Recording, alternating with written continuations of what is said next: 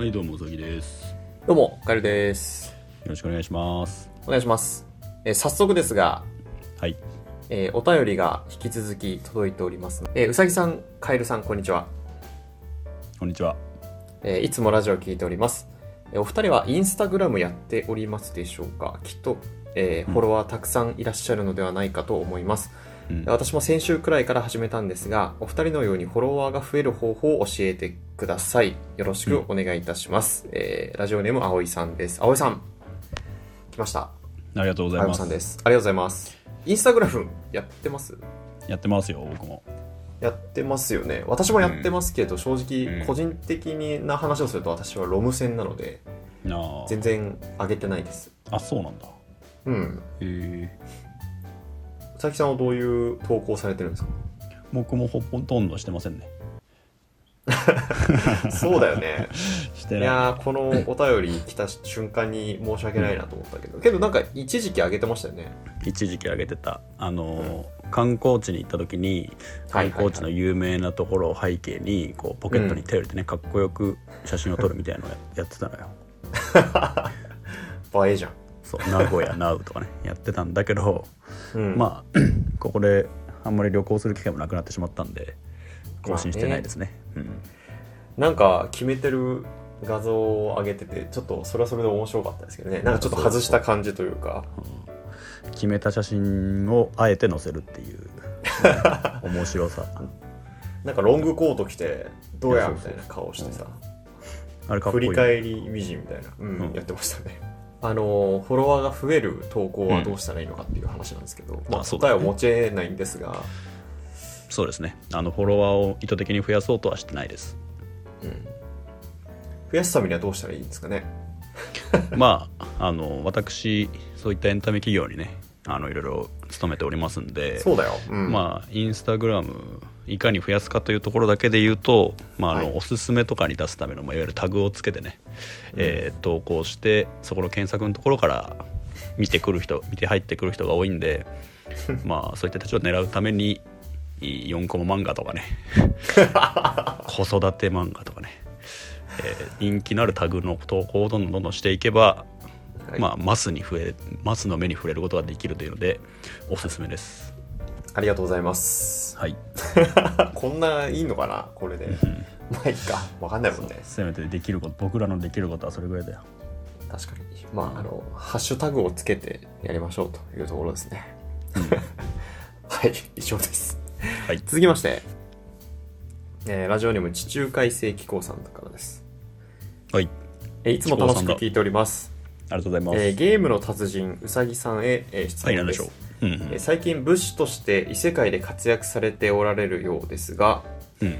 実世界が侵食されることはないのでしょうか？えー我が家の娘9歳が熱森に取り込まれており困っています、ということでございましたがうん。これ何？異世界で武士として活躍するっていうのはな何ですかこれあの今「ゴースト・オブ・ツシマ」っていうねゲームを今今更ながら、えーやってまして、まあそこで、うん、対馬という、ね、あの日本の舞台に、えー猛虎攻めてきた猛虎をバッサバサと切り倒していくという日々を送ってます、僕は。なるほど。あれはもう実生活が侵食されるぐらいハマっちゃうのかな？うんまあでもね。でもやっぱりなんか普通にな長時間ゲームやってるとさ、うん。お腹減った時になんか、お腹減ってご飯食べようって思った時に一番頭にスッとくるのが回復コマンドをちょっとう打つ音するとかね、うん。歩いてる時になんか走り出してない。基本さはい移動する時って走るじゃんまあゲーム。ね。そう。うん。だからその歩いてることに違和感を感じてちょっと走ってみたくなるとか、あとなんか FPS やってる人ってさうん、なんかこうリーンっつってさ壁からこうちょっと顔出して撃つみたいなうんうんうんうんやるとか言うけど、うん。なんかそれしたくなるとか不用意にこう道に出すのが不安みたいなこと言う人いる。ああ。あいうの本当あんだと思ってちょっと面白いね。あそう。俺一番でもあったのはねあのぷよぷよクエストっていうアプリが昔流行ってて。ぷよぷよ？ぷよぷよが一番実生活に影響ないんじゃないの？影ん響ないと思うでしょ？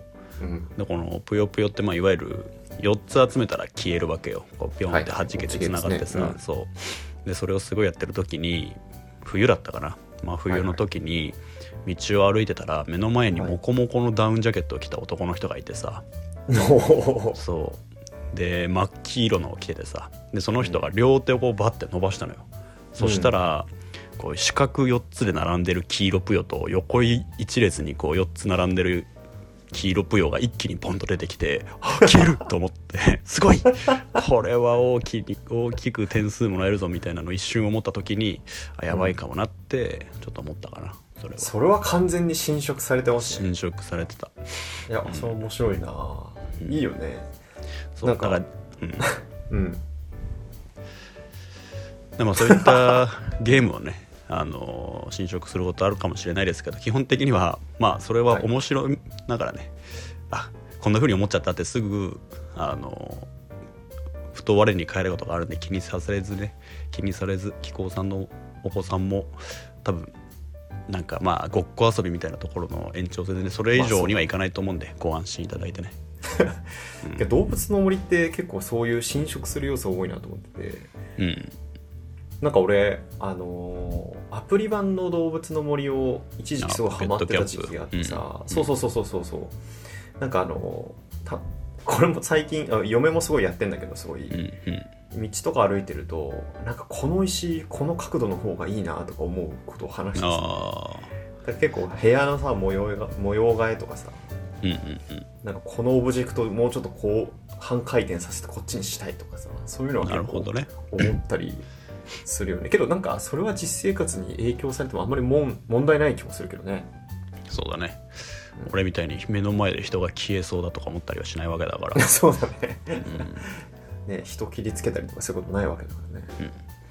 だからいわゆるこういったゲームをやってなんかうん。日常にそう、ここをもう少し変えた方がいいかなって思えるってことはこうゲームを通してね新しい知恵みたいなのをゲットして、えー実生活の中の見方っていうのが変わってくる。これは本当に素晴らしいことだと思うんでもうゲームというのはたくさんやらせた方がいいんじゃないかなっていうふうに改めて思います僕は。ゲームプロデューサーの鏡じゃないですか、ゲームは素晴らしいってことだけはお伝えしたいですね。はい。じゃあそんな感じで、まあ、あつ森に取り込まれちゃってもしょうがないんじゃないでしょうかね。うん。取り込まれるって面白いね。あのグリードアイランドみたいなね。ハンダハンダあ実際に行っちゃうみたいなね。そうそう。じゃあそんな感じで地中海世紀行さんのお便りは以上でございました、ありがとうございます。おい。えーと続きまして。えーラジオネームカレーを食べたスプーンでヨーグルトを食べるか迷うさんですね、やめた方がいいと思います。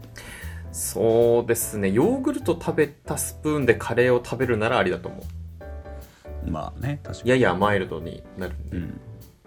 けどカレーを食べたスプーンでヨーグルト食べちゃうとヨーグルトっていうメインを侵食しちゃうんじゃない？ちょっまあね、そうだね。逆は考えづらいかもしれない。とそうだね一皿じゃないカレーもう大丈夫かも。ここの話は。あすいません、はいじゃあお便りをお読みしますお願いします。えー今、まあ、ちょっと前になっちゃいましたけども「お金の切れ目が恋の始まり」というドラマこれ三浦春馬さんとかが出てたやつですありましたね。はい、TBS で放送されていますが、うん。えーこのぶドラマの舞台がおもちゃメーカーですそうですね、えーお二人は、えーエンタメ業界に身を置いていて特にカエルさんはおもちゃ開発をされているので、うん業界に身を置く方ならではの視点の感想があるかなと思いますとうん。うん。えーもしドラマを見ていたらぜひ感想をお聞かせください、えーもし見ていなかったら、えー好きなお寿司のネタを教えてくださいしめサバです縁側です。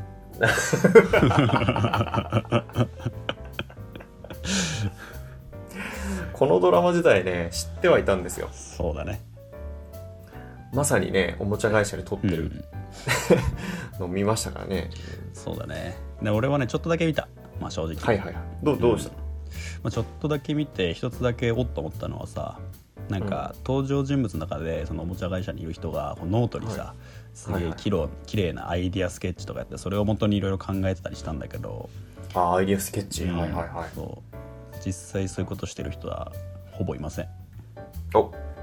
あの夏ですねおもちゃ会社に勤めてる人の中にもちろんその美術系の学校だのなんだろう出てる人もいるいわゆるクリエイティブな人もいるけれど、はいはいはい。そうではなくまあねいろいろこうなんでしょう。そのアイディアを形にしてくれる本当のプロの人がいるわけだし、そうですね。うん、それを実際のものにする時にやってくれる生産会社の人もいるわけじゃん。そうだね。となってそこの仲立ちなんで我々こういうの作りたいなって思うだけで実際に絵をね、あんな風に綺麗に描いてアイデアにスケッチしてるような人は ほぼいないと思っていただいていいです。あそこだけはちょっと、まあ、フィクションにあのうまくデフォルメされてるなというようなイメージでした。すいません。そこだけお伝えさせていただければと思います。そうですね、うん。あの私もそうですけど絵描けないですかね全くね。そうだね。大体パワポにこんな感じでっていうあのネットに落ちてる画像とか貼り付けて、うんこんな感じのデザインでこういう感じのもので一回考えてくださいって投げたりするからね。うん。でも俺それすらもね最近ね時間がもうめんどくさいから本当最近ね手書きは本当やり始めた。手書きやってうん。スキャンして送り始めてはいる、けどもうそれはもうあのついに恥もなくなったから。まあそうなってくよね。あだってそれでこうそっちの方がしてくれるんだもんプロはさ。そうおもちゃ会社の人はプロフェッショナルではないので、プロフェッショナルの人たちの凄さというのはね皆さんもぜひ体感してほしいですねいつか。でむしろあのおもちゃ作りたいなけど私絵描けないんだって思う人は別におもちゃ会社全然目指していいと思うんですよね、ああそうですね。なんかうん。個人的にはあの全然センスがなくても商品って全然成り立ってくんだなってことをおもちゃ会社入ってから知ったんで、そうだね。まあ本当にねなんとなく楽しい世界に入りたいなと思ったらぜひ入ってみてください。という今はもう人事でございますが。面白いことだけではないですが。はい。そう。というわけで今回はこのぐらいにしていただければと思います。お便り皆さんありがとうございました。ぜひあのフォローですとかお便り待ってますのでぜひぜひよろしくお願いします。ありがとうございまはいした。さよなら。ありがとうございました